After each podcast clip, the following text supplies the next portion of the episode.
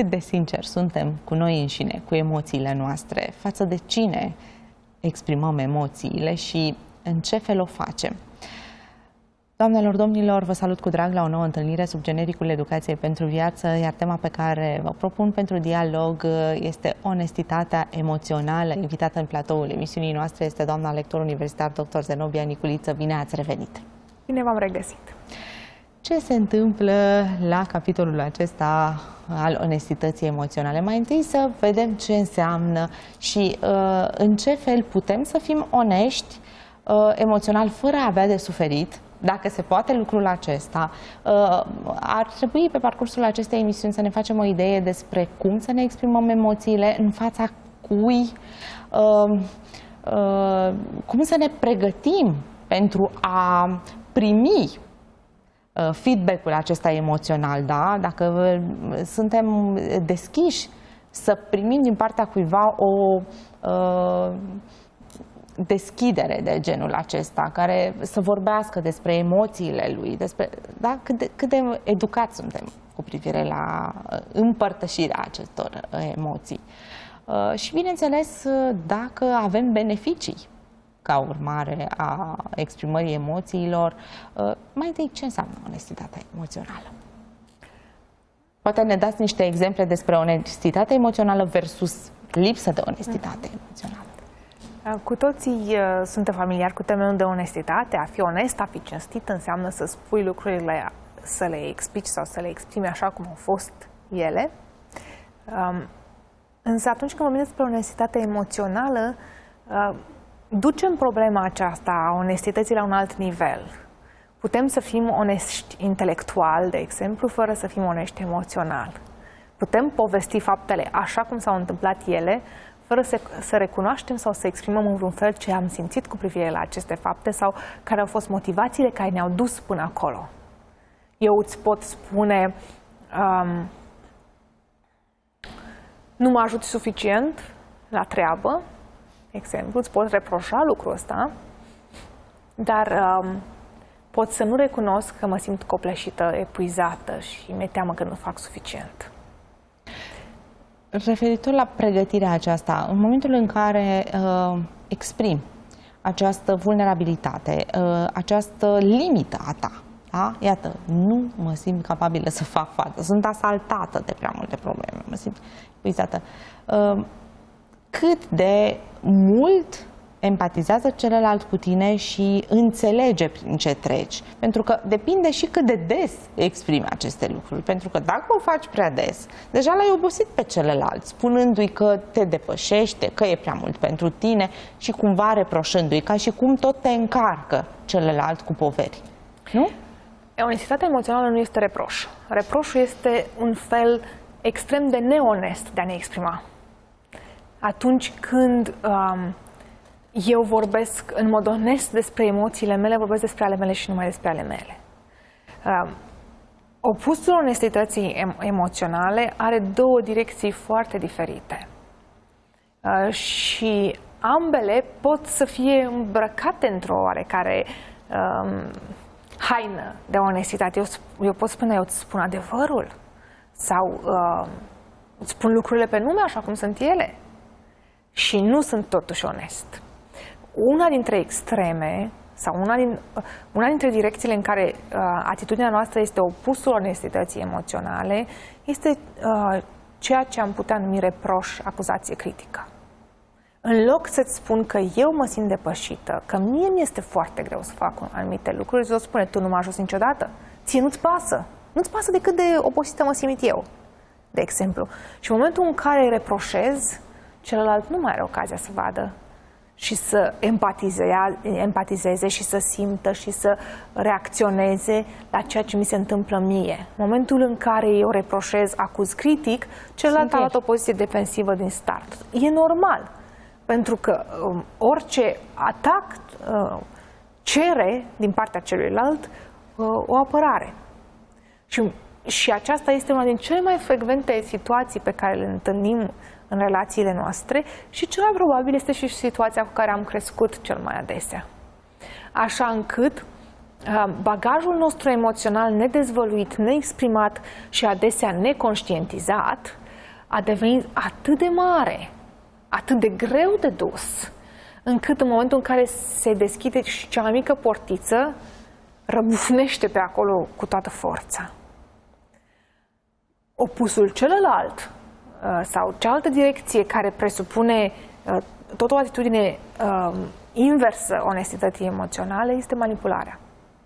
Adică este acea situație în care um, fac tot posibilul să modific, să direcționez, să creez contexte ca tu să-mi oferi mie împlinirea unei nevoi sau recunoașterea unei situații fără ca eu să fiu nevoită să recunosc emoția mea care stă la bază.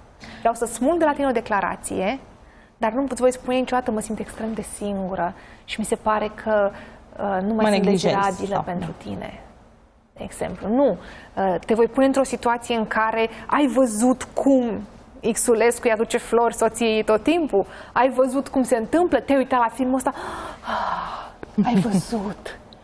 Și dacă tu nu te prinzi să reacționezi, dacă nu mi oferi răspunsul dorit, asta mă irită și mai tare și mă face fie să îmi um, amplific jocul, fie să dau în extrema cealaltă și să încep să-ți reproșez. Uh, ambele situații par a fi sigure pentru mine, pentru că nu e nevoie să mă dezvălui. Pentru că nu e nevoie să fiu vulnerabil și să spun ce simt cu adevărat. Și asta pentru că lipsa de onestitate emoțională are la bază o teamă fundamentală. Teama că dacă mă vei vedea așa cum sunt, mă vei respinge. Că ceea ce este în profunzimea emoțiilor mele este de neacceptat sau riscul că dacă tu vei vedea asta, um, mă vei disprețui, mă vei respinge, mă vei judeca.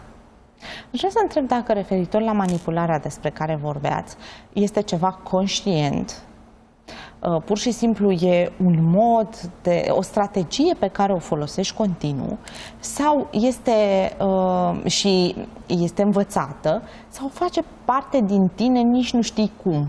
Da? Pentru că uh, sunt persoane uh, care procedează astfel și pe care le urmărim și nu, nu putem crede ca o astfel de strategie. Poate... da.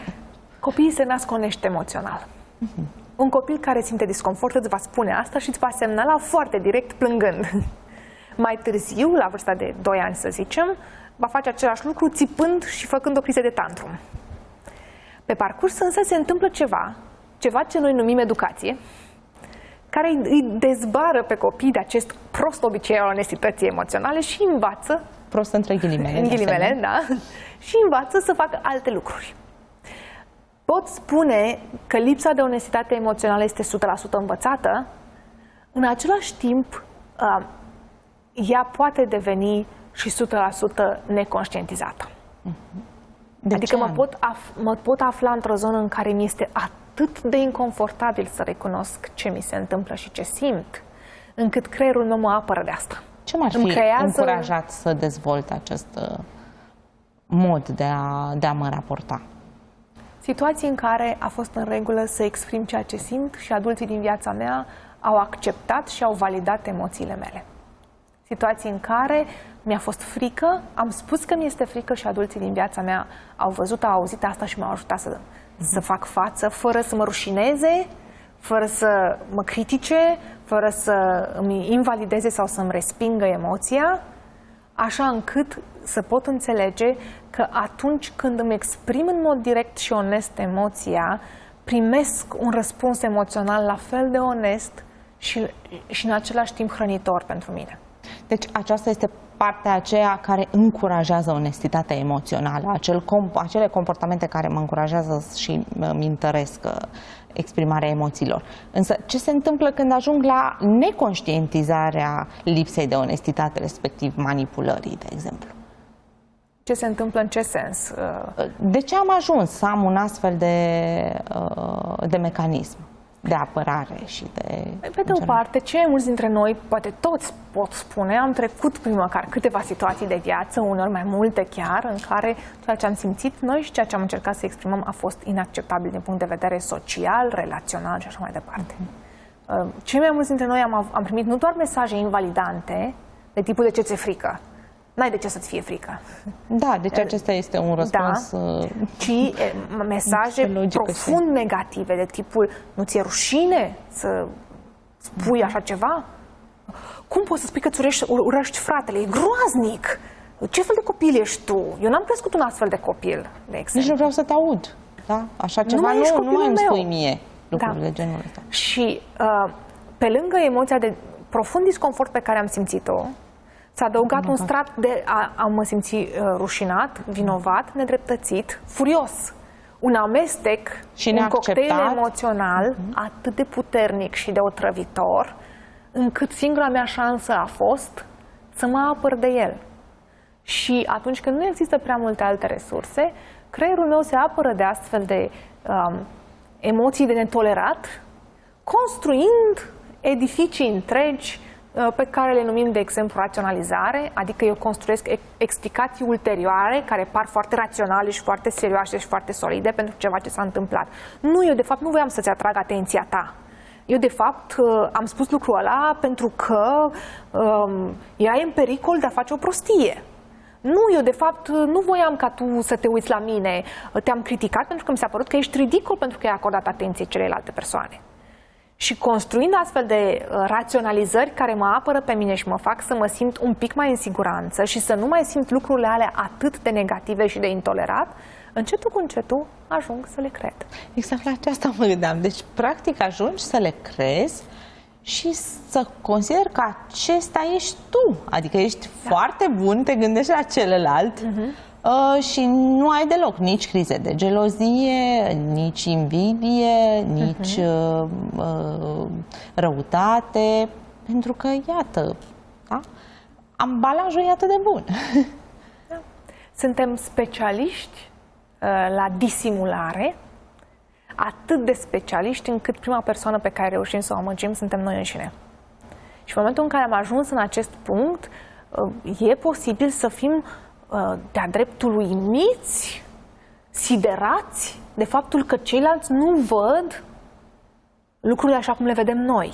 Cum poți să nu înțelegi sau să nu vezi sau uh, suntem uimiți de faptul că ceilalți nu reacționează pe măsură nu era de la sine înțeles că ar fi trebuit să merg cu o floare.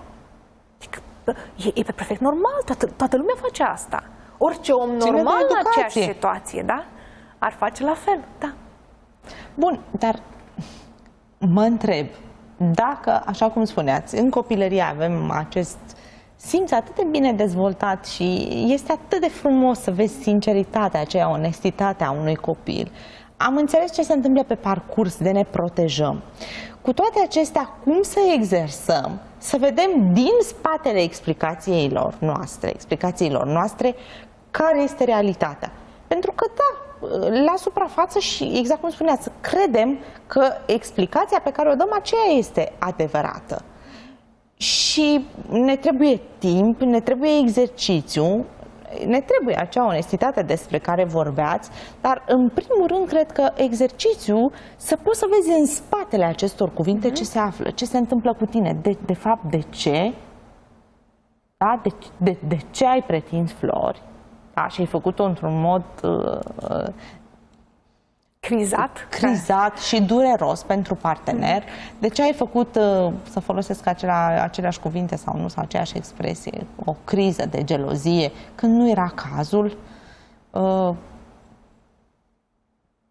poți să te cunoști atât de bine și să fii atât de profund în gândire, încât să vezi dincolo de o reacție de genul acesta? Exercițiile de onestitate emoțională sunt posibile. Uh, cred însă că e nevoie să se îndeplinească câteva condiții esențiale ca ele să fie posibile și să fie și eficiente. Să mergi la terapeut prima dată. Uh, cu siguranță că un terapeut te poate însoți în astfel de uh, trasee emoționale care uneori, da, sunt extrem de dureroase. Um, însă, pentru ca să putem face niște exerciții de onestitate emoțională, avem nevoie de un spațiu sigur din punct de vedere emoțional, fie că acest spațiu sigur este de unul singur, dar e mai puțin probabil, ci mai degrabă în relație cu o persoană despre care știm sau în care avem încredere că ne va accepta exprimările pe care le avem de făcut, că uh, măcar își dorește să ne audă și ne, să ne înțeleagă. Um, un spațiu sigur din punct de vedere emoțional ne dă voie să ne dezarmăm măcar puțin din când în când. Și asta înseamnă că la rândul nostru și nu avem nevoie să funcționăm drept um, sprijin de acest fel și pentru alte persoane. Um, după aceea, avem nevoie de înțelegerea faptului că lipsa de onestitate emoțională ne costă și ne costă crâncen. Ne costă în termen de relație. Relațiile alea la care noi am visat nu se întâmplă, pentru că atâta timp cât noi nu suntem onești emoțional, nu ne conectăm veritabil emoțional. Conexiunile noastre sunt superficiale uh, și stau totdeauna sub semnul lipsei de autenticitate. Oare mă iubești pentru cine sunt eu ca om? Sau mă iubești doar pentru că te-am făcut să fii în poziția asta, te-am determinat, te-am manipulat să fii aici? Dacă eu n-aș fi fost în situația în care să-ți pretind lucrul ăsta, mi-ai fi adus vreodată flori de bunăvoie? Ți-ar fi păsat că mă doare? Te-ar fi interesat ce simt eu? Nu știu. Pentru că fiind continuu neonest din punct de vedere emoțional, uh, nu, nu te-am lăsat să vezi niciodată ce e dincolo. Lucruri la care nici eu nu mă uit. Și nu în ultimul rând, exercițiile de onestitate emoțională presupun a, a mă întoarce în timp și a mă conecta cu copilul vulnerabil din mine, cu partea aceea mea care a învățat undeva pe parcurs că e dureros să spui ce, ce simți și ce gândești. Și să-i dau voie să se exprime într-un mod uh, interior, intim, al meu, dar să o aud și să o văd. Și asta presupune că eu voi renunța măcar pentru o perioadă, dacă nu pentru totdeauna, la o serie de preconcepții și de iluzii de gândire pe care le am cu privire la mine însămi. Și uh, una dintre aceste iluzii este acea iluzie de om bun. Deci aceasta este o problemă. Dacă ai ajuns la concluzia că ești un om bun, înseamnă că e o iluzie um, și, și că nu, nu ești nu e vorba neapărat uh, de faptul că tu te gândești că ești un om bun. Bun, și definiția noastră de om bun este una extrem de restrictivă. Oamenii buni nu au voie să se înfurie. Uh-huh. Oamenii buni nu fac greșeli. Oamenii buni nu răsc.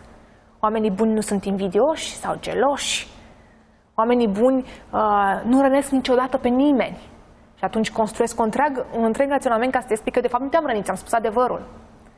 Ori ca eu să pot fi onest emoțional, am nevoie să renunț la acest uh, construct uh, psihomoral pe care mi l-am construit eu sau pe care l-am asimilat prin educație, uh, printr-o educație care poate a fost bine intenționată, dar prost aplicată în viața mea și să înțeleg că uh, oamenii adesea nu sunt buni sau răi, sunt pur și simplu răniți. Că oamenii care au foarte bune intenții și dorințe adesea îi rănesc pe ceilalți, că și oamenii care sunt cei mai educați și cei mai interesați și mai conștienți din punct de vedere moral, uneori vor spune câte o prostie sau vor face un lucru pe care îl vor regreta mai târziu și că noi toți suntem astfel de oameni. Că niciunul dintre noi nu are aura aceea de om care n-are niciodată, care n-a avut niciodată o emoție ne la locul ei, care n-a făcut lucruri pe care să le regrete. Mă întreb dacă nu cumva această definiție și acest ideal uh, ține foarte mult de educație. Ți s-a transmis nevoia de a fi acel copil bun, uh-huh. acel om bun, uh, pentru că aceasta este așteptarea părinților tăi. Și, și nu numai că ți s-a transmis asta, dar ți s-a transmis că nu poți fi iubit, acceptat și, exact. și apreciat decât dacă ești un om bun. Deci ești un copil rău. Cum poți să spui tu că uh, să revin, că, că îl urăști pe fratele tău? Ești un copil rău când spui așa ceva.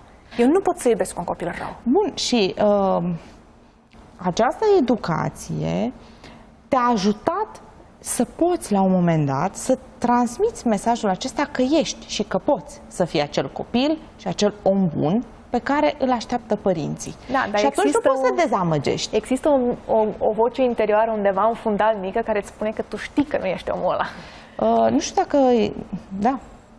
Dar, dincolo de această voce, s-ar putea să simți la un moment dat că vrei să te exprimi și uh-huh. să, mhm. să explodezi și că nu mai poți te-ai săturat. Și am întâlnit astfel de persoane care au ales să plece din țară, să fie departe de părinții care aveau acele așteptări extraordinare, pentru ca în sfârșit să fie ei înșiși. Și au descoperit că atunci când fugi departe, bolovanul de care fugeai e în tine, în tine în interior, tine. e în stomacul și în sufletul tău. Um, da, asta este, acesta este un mesaj pe care noi îl primim uh, și Uh, probabil că vom auzi unele um, remarci sau uh, argumente care vor spune uh, da, da, cum altfel să învețe copilul să fie moral și exact, bun? Exact, la aceasta mă gândeam, la reacția părinților care urmărindu-ne ar spune, mm. bun, dar atunci ce educație? Ce, ce poate fi mai mai bine uh, și mai dezirabil decât să crești un om bun mm-hmm. pentru societate să, și pentru sine, da? decât să fie un om bun. Și atât că noi venim și spunem că nu, nu este bine să-i cer să fie o persoană bună, pentru că la rândul ei fiecare persoană are și anumite emoții care și asta ne duce la, înapoi la definiția ceea ce înseamnă om bun sau om rău, mm-hmm dar și la o mare hibă a acestui model educațional, uh, hibă pe care noi o observăm prea târziu. E ca și cum pornești să tricotezi un pullover și observi că ai scăpat un ochi undeva la bază și că de fapt toată țesătura ți se destramă la un moment dat. În sensul în care acest tip de intervenție care reprimă emoții, care invalidează și transmite un mesaj foarte negativ, învață copilul să mimeze comportamente. Copilul nu învață o valoare morală în sine, o, o valoare de viață. Copilul învață doar cum să mimeze un comportament care este acceptabil social. Mm. Și da, din acest punct de vedere putem spune că procesul de socializare a fost de succes.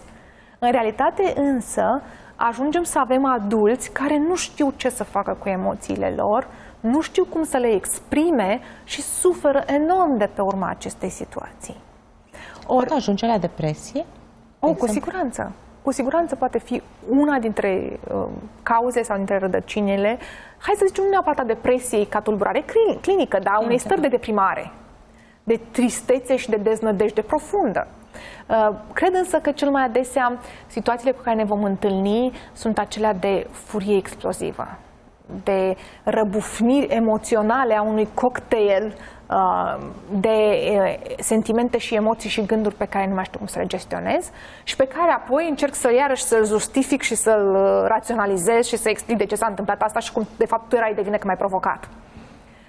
Ca să mă întorc înapoi însă, cred că una din marile dileme pe care un părinte are nevoie să și le rezolve înainte de a transmite educațional un mesaj și o intervenție spre copilul său, este distincția majoră între ceea ce simt și ceea ce fac. Emoțiile reprezintă o parte a psihicului nostru asupra cărora noi nu avem control direct. Eu nu pot să activez voluntar o emoție și să o susțin așa, din neant, și în același timp nu pot, nu pot să fac să dispară o emoție care s-a activat deja ca răspuns la un stimul extern. Da? Eu pot să-ți spun ție, calmează-te, dragă. Dar asta nu înseamnă că, că furia va, va și dispărea. Și atunci, ca părinte, am nevoie să înțeleg că există o, o distinție mare între ceea ce simt și ceea ce fac. Și distinția aceea se numește responsabilitate. Adică? Eu nu sunt responsabil pentru ceea ce simt. Ceea ce simt este. Da? Există deseori în afara voinței mele. E adevărat că eu pot să um, am unele pârghii la un moment dat, poți să-mi activez o emoție, dar gândește-te la ceva ce te bucură și automat îți vine în minte un gând care îți produce o bucurie, îți activezi o emoție. Da? Sau gândește-te la ultima ocazie în care ai fost foarte furioasă. Și iarăși, te gândești, îți activezi o emoție dar nu pot să aleg exact ce emoție și ce combinație emoțională uh, mi se activează în relație cu un stimul. Orice stimul apare, acesta mi activează un lanț de emoții, care, da, e legat și de felul în care eu gândesc, dar mai ales pentru copii e destul de intuitiv. Însă, între ceea ce eu simt și felul în care eu scot în afară emoția, o exprim comportamental, acolo, încetul cu încetul, se construiește un edificiu mare, un sistem de filtre, de purificatoare, de gânduri, care mă face să fiu responsabil pentru ceea ce fac. Eu pot la momentul ăsta să simt că mi urăsc fratele. Asta nu justifică faptul că l-am bătut. Ceea ce eu Logic. am făcut este responsabilitatea mea. Dacă, însă, dacă eu ca părinte pot să vin și să spun copilului meu, uite, tu poți să simți tot ce vrei tu. Înțeleg că te simți foarte frustrat și furios. Înțeleg că ceea ce simți tu acum seamănă cu ura. Și probabil că ai identificat bine numele ăsta. Cred că e foarte greu pentru tine să simți lucrurile astea. În același timp, ceea ce tu faci față de fratele tău e responsabilitatea ta. Și asta este ceea ce tu ai nevoie să înveți. Dar în același timp, uite, eu sunt aici cu tine, te văd ce simți, îți dau voie să simți ceea ce, ce ai tu nevoie să simți și, și sunt cu tine în emoția asta. Ți-o înțeleg. Și acum mă gândesc la părinți care probabil nu de puține ori au apelat la dumneavoastră și apelează la specialiști întrebând ce să fac pentru ca să nu mai existe această gelozie și ură din partea mm-hmm. fratelui sau uh, sorei mai mari. Da? Pentru că meu nu se simte să... cumva părintele uh, legat de responsabilitatea mm-hmm. pe mhm. care o spuneați, responsabil pentru această luptă fraternă. Unde am greșit? Am făcut eu ceva rău? Da? Acestea sunt niște probleme pe care le aduc în cabinet.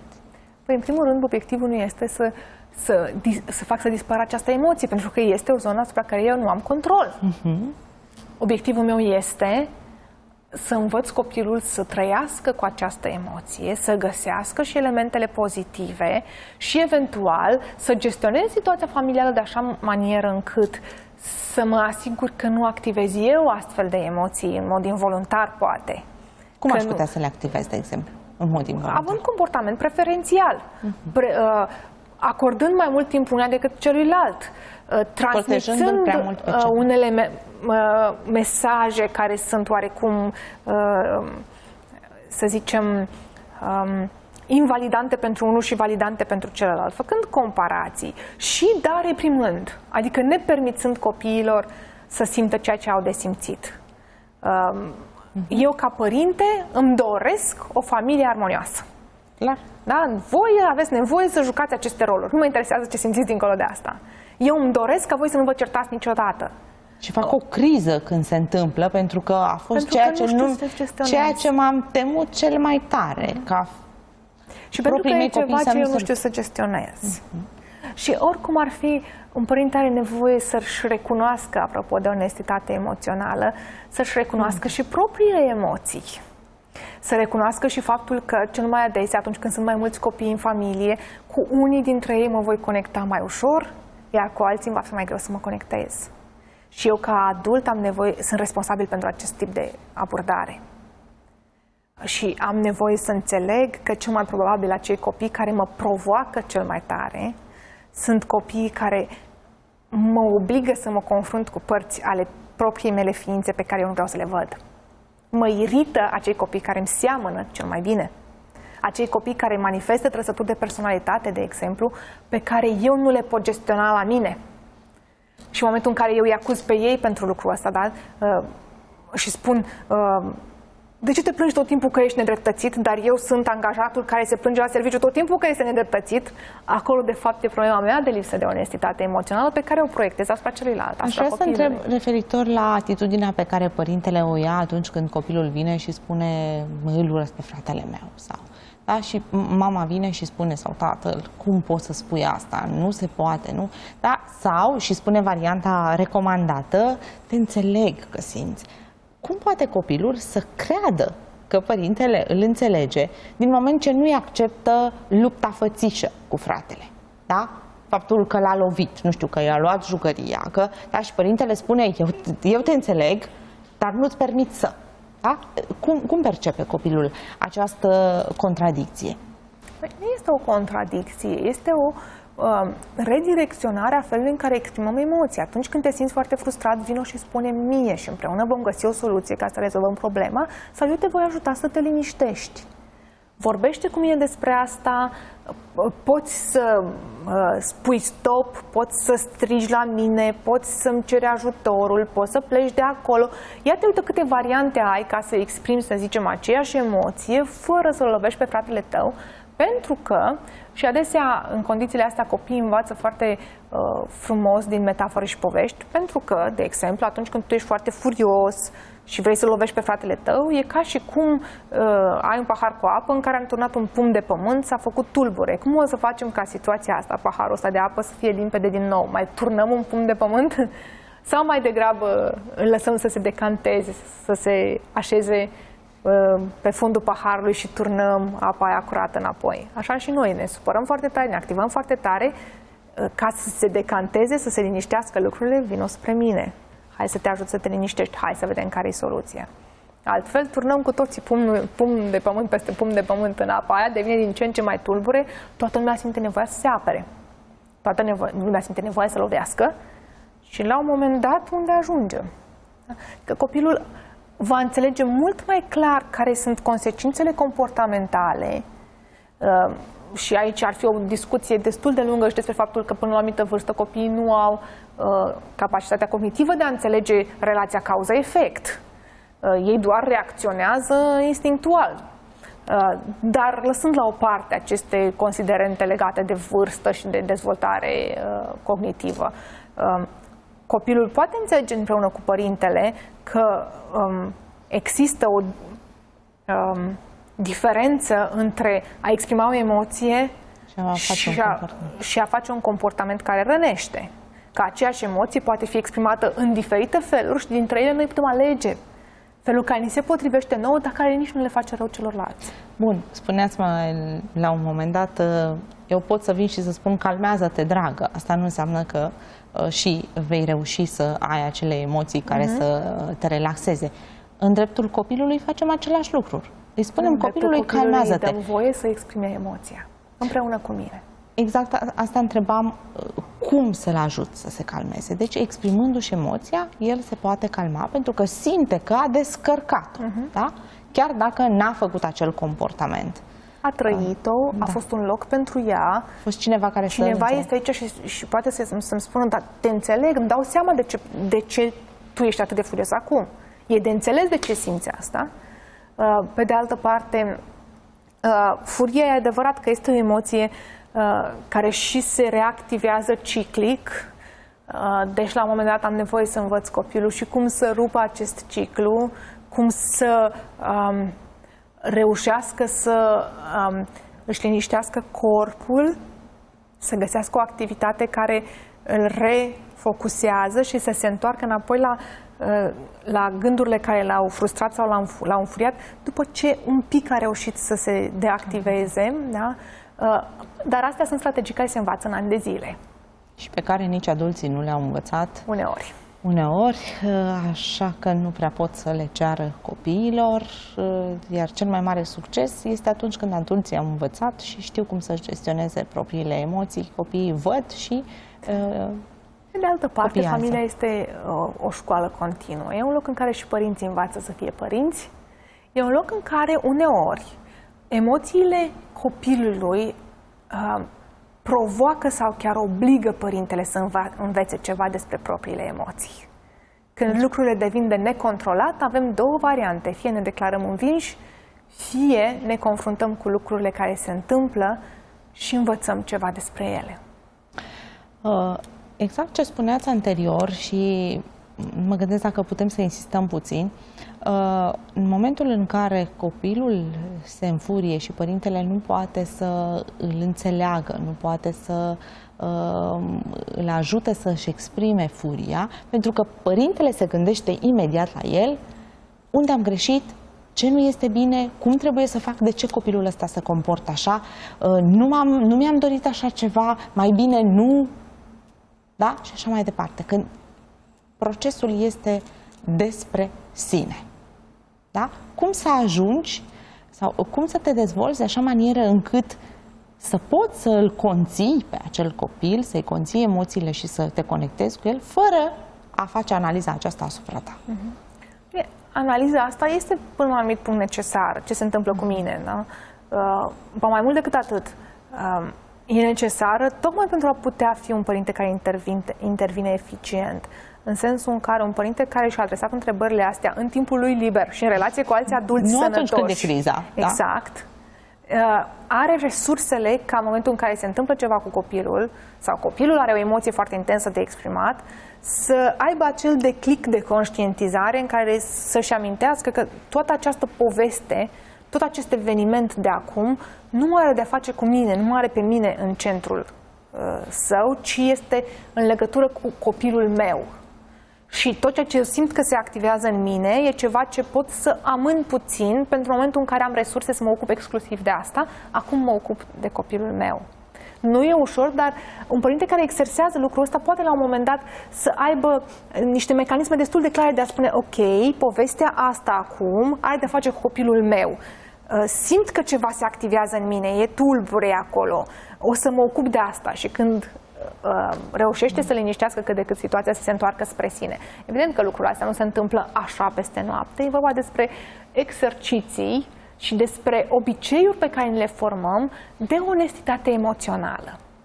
Adică de a-mi exprima emoțiile într-un mod corect și cinstit, în primul rând față de mine, ăsta este primul pas, sau primul nivel Onestitatea emoțională pornește de la a conștientiza ce mi se întâmplă mie, a da un nume emoțiilor mele și a fi cinstit cu privire la ceea ce simt, chiar dacă ceea ce simt eu doare.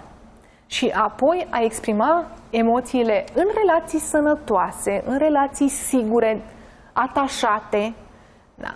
Uh, e adevărat că există um, uh, și curente de onestitate uh, um, care se numesc radical honesty, onestitate radicală, aceea în care spui adevărul așa cum îl simți și îl gândești tu tuturor oricum. Um, probabil că zona de echilibru este undeva la mijloc, în sensul în care uh, intenția nu este aceea de a minți sau a, a nu fi onești emoțional, dar nici nu ai nevoie să te dezvălui în mod intenționat oricui și oricum.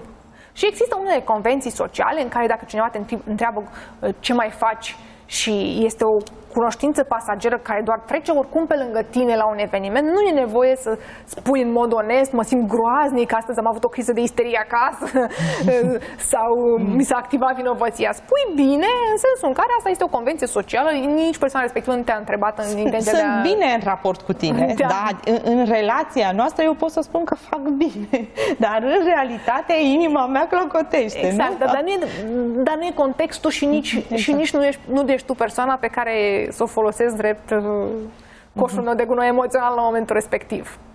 Uh, de asta spuneam că exercițiile de onestitate emoțională se fac în, în relații în, în care există atașament și siguranță emoțională și uh, cumva aceste condiții reprezintă și uh, cheia eficienței acestor exerciții, pentru că așa cum am învățat că emoțiile noastre nu sunt acceptate, putem să învățăm și că atunci când sunt onest, o să primesc răspunsul la emoțional și empatic de care aveam nevoie. Și câteva astfel de experiențe vor deveni atât de hrănitoare încât îmi vor da curajul să merg mai departe. Pentru că atunci când în relație cu partenerul sau partenera de cuplu, de exemplu, reușesc să spun, uite, ultima dată când m-am înfuriat, de fapt, ne-am amintit că pe când eram copil uh, și mama mea îmi spunea că ceea ce fac eu nu este bine, mă simțeam atât de nedreptățit și simțeam că m-a străduit foarte tare și că nu mă vede. Și când tu îmi spui că nu fac bine, am aceeași reacție. Și mi-am dat seama că, de fapt, eu atunci mă simt foarte nedreptățit, că mă doare. Și celălalt zicea, a, păi nici m-am gândit la asta. Eu, de fapt, nici nu voiam să spun asta. Eu spuneam doar că cred că ar trebui să facem împreună mai mult la treaba asta. Dar că vedeam, de fapt, că tu ai făcut un efort și că efortul tău a fost mare.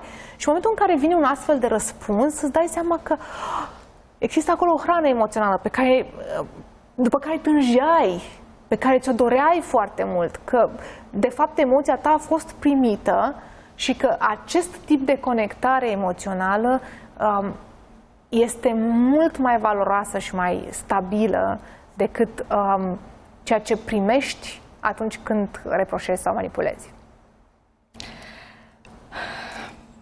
Deci înțelegem că emoția uh, sau onestitatea emoțională uh, se exprimă în fața unei uh, persoane de atașament, unei persoane în care te simți în siguranță. Ce se întâmplă dacă chiar persoana aceea te dezamăgește? Există riscul ca și persoana respectivă să fie atât de rănită încât să nu vadă sau să nu audă. Um, dacă nu există risc, nu există nici, nici câștiguri. Adevărat. Uh, și uneori e adevărat că în încercările noastre de conectare, marea, uh, marele eșec, uh, marea uh, hibă uh, a inițiativelor noastre a fost tocmai faptul că în loc să notăm, suntem ca pisicuța aceea care uh, atinge apa și după aceea spune eu nu intru aici. Și vrea să noate. Conectarea emoțională veritabilă se face cu eforturi de ambele părți, cu perseverență, uh, într-o relație în care a existat deja un pattern de neonestitate emoțională. Prima mică deschidere s-ar putea ocazional să declanșeze o reacție în lanț. Cel mai adesea însă va fi probabil privită cu suspiciune. Partenerul va aștepta să cadă ghilotina, să vină și acel da, dar, da, m-am simțit în felul ăsta, dar nici tu. Sau, uh, și să aștepte asta de câteva ore. Adică va trebui să se întâmple exercițiul acesta de onestitate din partea noastră probabil de mai multe ori până când un partener de, destul de rănit să înțeleagă că ceva s-a schimbat și să aibă curajul să și uh, reacționeze la genul acesta de, uh, de încercare. Uh, și poate că din această perspectivă, da, un terapeut este persoana cea mai potrivită cu care să faci primele exerciții de onestitate emoțională, adică o persoană care deja e antrenată să vadă și să audă uh, exprimarea unei emoții uh, fără să simtă nevoia să o cenzureze într-un fel, fără să simtă nevoia să o califice în vreun fel, pur și simplu să primească și să valideze ceea ce ai de exprimat. Ca după aceea, uh, având acest exercițiu, să ai curajul să încerci în alte relații. Am mai întrebat și revin cu întrebarea, poate într-o altă uh, formulă. Cum răspunde celălalt când, exer- când abia începe exercițiul acesta de onestitate emoțională uh, și cum să fii pregătit pentru a răspunde la onestitatea emoțională a celuilalt? Ok. Cum răspunde celălalt depinde de celălalt exact. și de momentul și de locul în care el se află. Mă, mă gândesc dacă nu cumva blochează, da? Dacă exprimarea acestor emoții, vulnerabilitatea aceasta nu îl blochează pe celălalt. Evident că în funcție de gradul de intimitate, de, uh, de, de comunicare, de relație a celor, da? a celor doi, uh, răspunsul uh, este în funcție de aceasta. Însă, dacă, nu știu, exersezi, poate că o faci și mai stângaci. Da? Pe de o parte, um, acele exerciții de onestitate emoțională în care nu aștept niciun răspuns de la tine, doar exprim ceva și ceea ce exprim este um, exclusiv despre mine, uh-huh. um, au o șansă foarte mare de a fi bine primite. Asta timp cât ele se opresc la momentul potrivit, fără a deveni despre ceea ce tu n-ai făcut. Uh-huh. Pentru că atunci mă duc de înapoi într-o formă de manipulare emoțională. Uh, acea manipulare cu care suntem iarăși cu toții destul de familiari. Cât de mult sufăr eu și uite cât de nesimțitor ești tu față de cum sufăr eu. Ori, onestitatea emoțională presupune că îți transmit ceea ce simt la momentul de față și atât. Și în momentul în care eu fac asta, fără să aștept din partea ta o reacție specială. Nu vreau decât să-ți transmit lucrul ăsta ca tu să mă auzi și să eventual să înțelegi de ce a fost important pentru mine sau cum am simțit la momentul respectiv. Am mai mari șanse să primesc un răspuns, dacă nu pozitiv, cel puțin nu negativ. un răspuns care să, să mă încurajeze.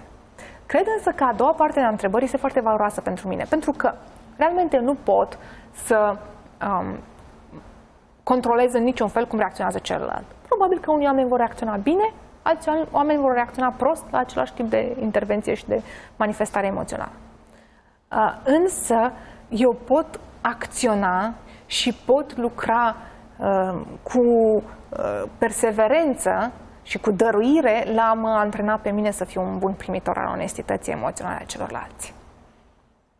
Adică în a mă antrena pe mine să nu mă las de fiecare dată activată de ceea ce expune celălalt. Să empatizez în sensul în care mă concentrez pe ceea ce spune și încerc să fiu în primul rând martor la emoția celuilalt, fără să simt nevoia să o calific, fără să simt nevoia să uh, mă, să rezonez cu ea, adică să-mi activez ale mele. Uh-huh. Tu îmi spui mie că ți este teamă și eu niciodată mă panichez că am eu temerile mele. Nu. Sau încep să povestesc despre ele. Da? Exact, pentru că asta se numește narcisism conversațional.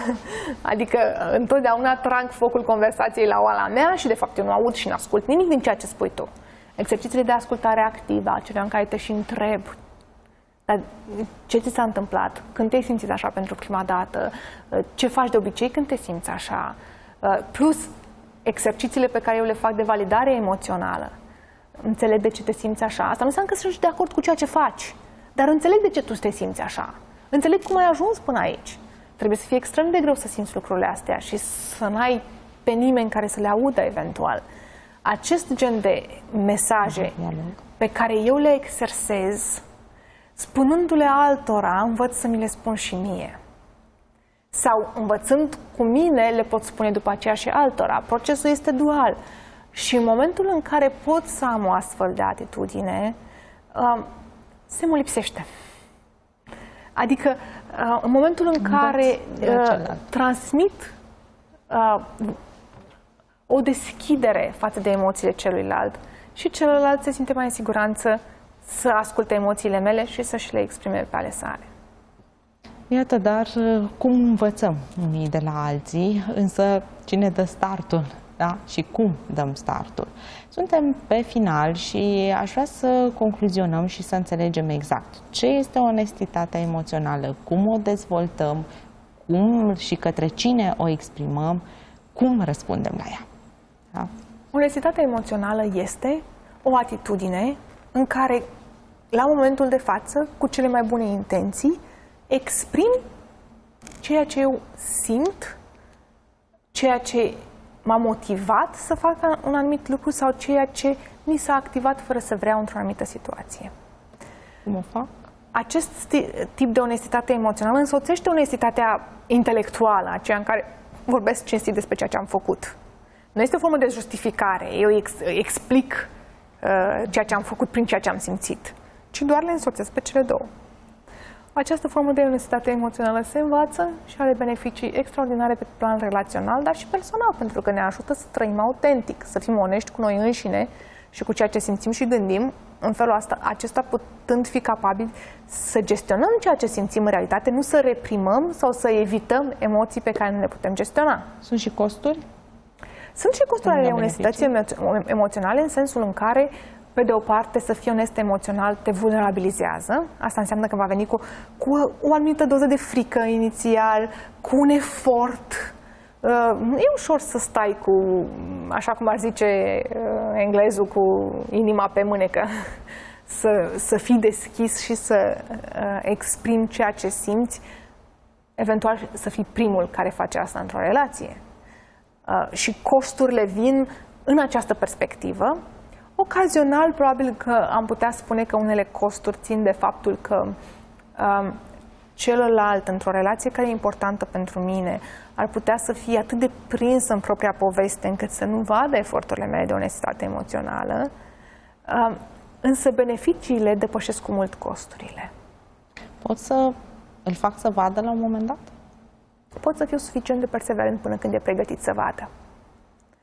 Cu siguranță că un om care este, de exemplu, extraordinar de prins într-o atitudine defensivă, are o poveste în care toată lumea a judecat pentru ceea ce a exprimat sau a simțit și uh, în momentul în care tu spui orice despre o situație, simte nevoia să justifice și să-ți spune imediat de ce e vina ta și nu e vina lui, probabil că va avea nevoie de mult timp în care uh, tu vei continua să vorbești despre felul în care te simți până când să aibă curajul să lase garda jos.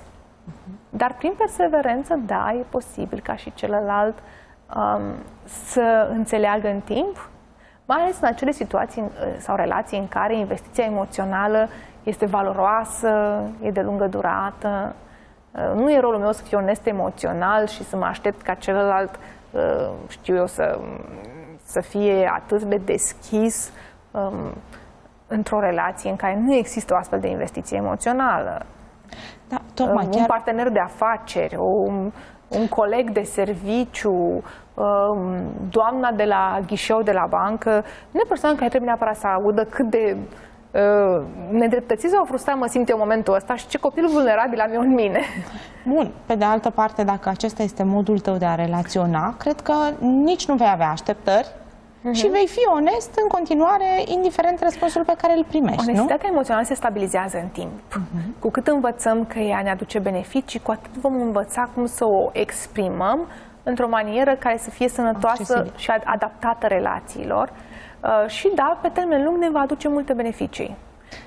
Dacă eu exersez această onestitate și răspunsul nu-l primesc de la persoana, da, uh, nu știu, cea mai importantă din viața mea, partenerul de cuplu, de exemplu, pot să cedez la un moment dat? Pot să-i cer și celuilalt sau, exact cum spuneați, chiar se învață. Celălalt va învăța și își va dori să se simtă la fel de în siguranță exprimându-și emoțiile. La oamenilor, dacă eu creez măcar o bucățică dintr-un climat de siguranță emoțională uh, și mă vulnerabilizez, a te vulnerabiliza din punct de vedere emoțional e aproape echivalent cu a deschide pieptul. Nimeni nu prea are uh, inimă să tragă cu pumnul deschis într-o inimă care bate. Într-un, într-un piept cu zale și cu, uh, și cu uniformă armură. și cu armură tragem. Într-o inimă care bate deschis e greu să tragi. Adică există o putere a, a, a vulnerabilității și a onestității emoționale care atunci când ea este practicată corect. Adică atunci când începe prin a fi o onestitate cu propria mea persoană. Mm. Când ceea ce eu exprim este autentic ceea ce simt la momentul respectiv, uh, fără așteptări, fără presiuni, pur și simplu din, do- din dorința de a mă lăsa să fiu văzut așa cum sunt, în speranța că celălalt care mă vede mă va iubi și mă va aprecia și mă va accepta așa cum sunt. Pentru că nu este asta una dintre dorințele ultime de intimitate emoțională. Vă ascultam și mă gândeam că dacă am fi astfel, am avea o lume mai bună, am trăi într-o lume mai bună, am fi cu adevărat mai buni, dar nu în definiția aceea despre care aminteați anterior, ci am avea puterea de a crede unii în alții, de a ne baza unii pe alții, de a fi vulnerabili și de a ne bucura de această empatie a celorlalți, la rândul nostru fiind empatici. Vă mulțumesc tare mult pentru acest subiect, pentru felul în care l-ați deschis înaintea ochilor noștri și a sufletului. Cu Vă așteptăm drag. cu drag într-o nouă ediție.